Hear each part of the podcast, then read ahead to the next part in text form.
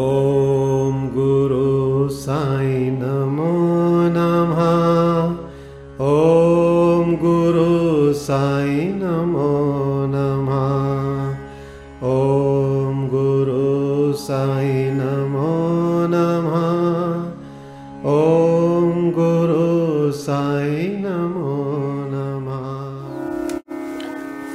ॐ श्री अनंत कोटि ब्रह्मांड नायक राजाधिराज, योगिराज, पार ब्रह्म, श्री सच्चिदानंद समर सद्गुरु, साईनाथ महाराज की जय। हे गुरुदेव, आपके चरणों में मेरा कोटि कोटि नमन। बाबा, आज श्री साई सचित्र के अध्याय पंद्रह का अध्ययन होगा। हे गुरुदेव, कृपा कर। हम सभी भक्तों को अपना आशीर्वाद प्रदान करें। ये अध्याय सबके चित्त में उतरे और सभी को इस अध्याय से लाभ हो। आइए अध्याय पंद्रह, जिसमें की दिया है नारदीय कीर्तन पद्धति। श्री चौलकर की शक्कर रहित चाय, दो छिपकलियाँ पाठकों को स्मरण होगा कि छठे अध्याय के अनुसार शिरडी में रामनवमी उत्सव मनाया जाता था। यह कैसे प्रारंभ हुआ और पहले वर्ष ही इस अवसर पर कीर्तन करने के लिए एक अच्छे हरिदास के मिलने में क्या क्या कठिनाइयाँ हुई, इसका भी वर्णन वहाँ किया गया है। इस अध्याय में दासगणों की कीर्तन पद्धति का वर्णन होगा। आइए पढ़ते हैं नारदीय कीर्तन पद्धति। बहुधा हरिदास कीर्तन करते समय एक लंबा अंगरखा और पूरी पोशाक पहनते हैं। वे सिर पर फेटा फेटा या साफा बांधते हैं और एक लंबा कोट तथा भीतर कमीज, कंधे पर गमछा और सदैव की भांति एक लंबी धोती पहनते हैं। एक बार गाँव में कीर्तन के लिए जाते हुए दासगणों भी उपर्युक्त रीति से सज धज कर बाबा को प्रणाम करने पहुँचे। बाबा उन्हें देखते ही कहने लगे अच्छा दूल्हा राजा, इस प्रकार बन ठन कर कहाँ जा रहे हो? उत्तर मिला कि कीर्तन के लिए। बाबा ने पूछा कि कोट, गमछा और फेटे इस, इन सब की आवश्यकता ही क्या है? इनको अभी मेरे सामने ही उतारो। इस शरीर पर इन्हें धारण करने की कोई आवश्यकता नहीं है। दासगणु ने इन वस्त्रों को फिर कभी नहीं पहना। वे सदैव कमर से ऊपर अंग खुले रखकर हाथ में करताल और गले में हार पहनकर ही कीर्तन किया करते थे। यह यद्यपि, यह पद्धति यद्यपि हरिदासों द्वारा अपनाई गई पद्धति के अनुरूप नहीं है, परंतु फिर भी शुद्ध तथा पवित्र है। कीर्तन पद्धति के जन्मदाता नारद मुनि कटी से ऊपर सिर तक कोई वस्त्र धारण नहीं करते थे। वे एक हाथ में वीणा लेकर हरि कीर्तन करते हुए त्रिलोक में घूमते थे। आइए, अब आगे पढ़ते हैं श्री चौलकर की शक्कर रहित चाय। बाबा की कीर्ति पूना और अहमदनगर जिलों में फैल चुकी थी, परंतु श्री नाना साहेब चांदोरकर के व्यक्तिगत वार्तालाप तथा दासगणों के मधुर कीर्तन द्वारा बाबा की कीर्ति कोंकण यानी बंबई प्रांत में भी फैल गई। इसका श्रेय केवल श्री दासगणों को ही है। भगवान उन्हें सदैव सुखी रखें। उन्होंने अपने सुंदर प्राकृतिक कीर्तन से बाबा को घर घर पहुँचा दिया। श्रोताओं की रुचि प्राय भिन्न भिन्न प्रकार की होती है। किसी को हरिदासों की विद्वता किसी को भाव, किसी को गायन तो किसी को चुटकले तथा किसी को वेदांत विवेचन और किसी को उनकी मुख्य कथा रुचिकर प्रतीत होती है। परंतु ऐसे बिरले ही हैं जिनके हृदय में संत कथा या कीर्तन सुनकर श्रद्धा और प्रेम उमड़ता हो। श्री दासगणों का कीर्तन श्रोताओं के हृदय पर स्थायी प्रभाव डालता था। एक ऐसी ही घटना नीचे दी जा रही है।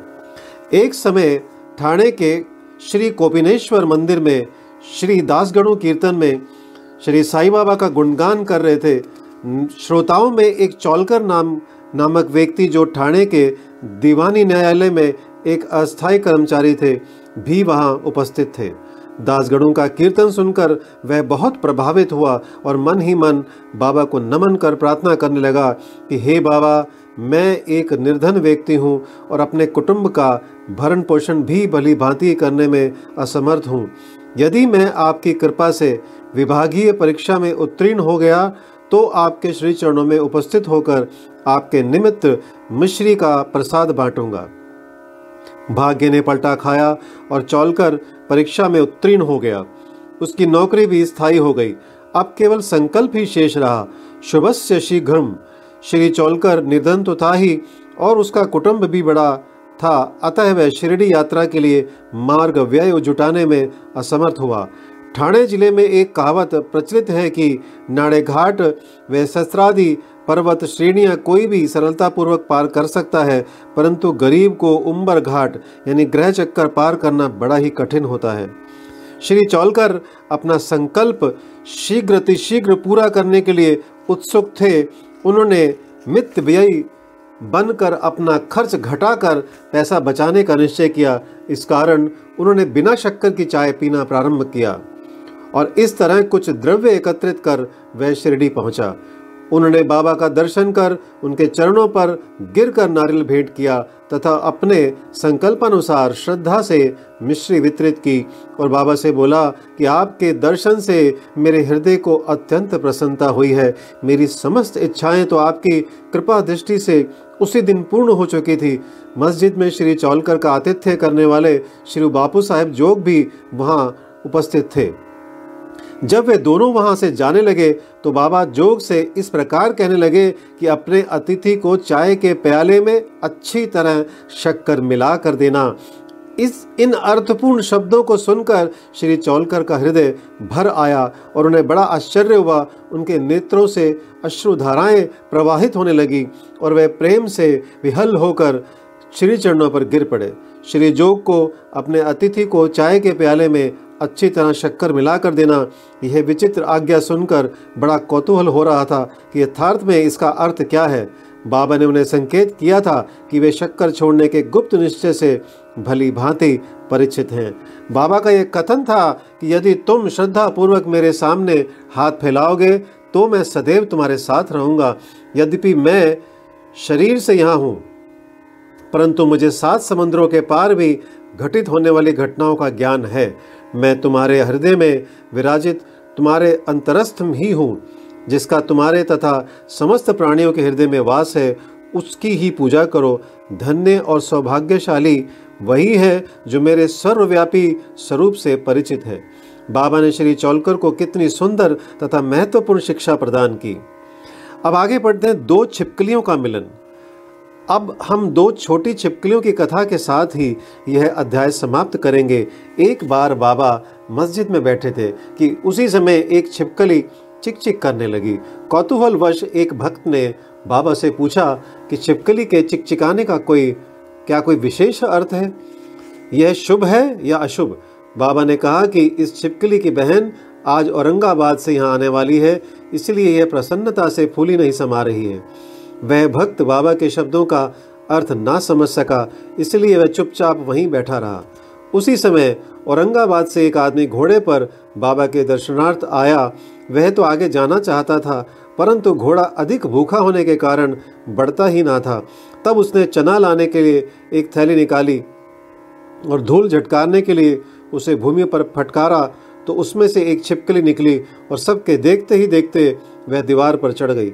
बाबा ने प्रश्न करने वाले भक्त से ध्यानपूर्वक देखने को कहा, छिपकली तुरंत ही गर्भ से अपनी बहन के पास पहुँच गई थी। दोनों बहनें बहुत देर तक एक दूसरे से मिली और परस्पर चुम्बन में आलिंगन कर चारों ओर घूम घूम कर प्रेम पूर्वक नाचने लगी, कहाँ शिरडी और कहाँ औरंगाबाद।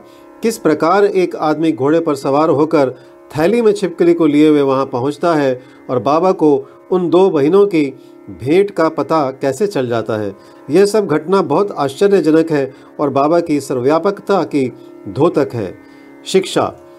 जो कोई इस अध्याय का ध्यानपूर्वक पठन और मनन करेगा, साई कृपा से उसके समस्त कष्ट दूर हो जाएँगे और वह पूर्ण सुखी बनकर शांति को प्राप्त होगा। श्री सदगुरु साईनाथ परम मस्तु शुभम भवतु। ओम साई राम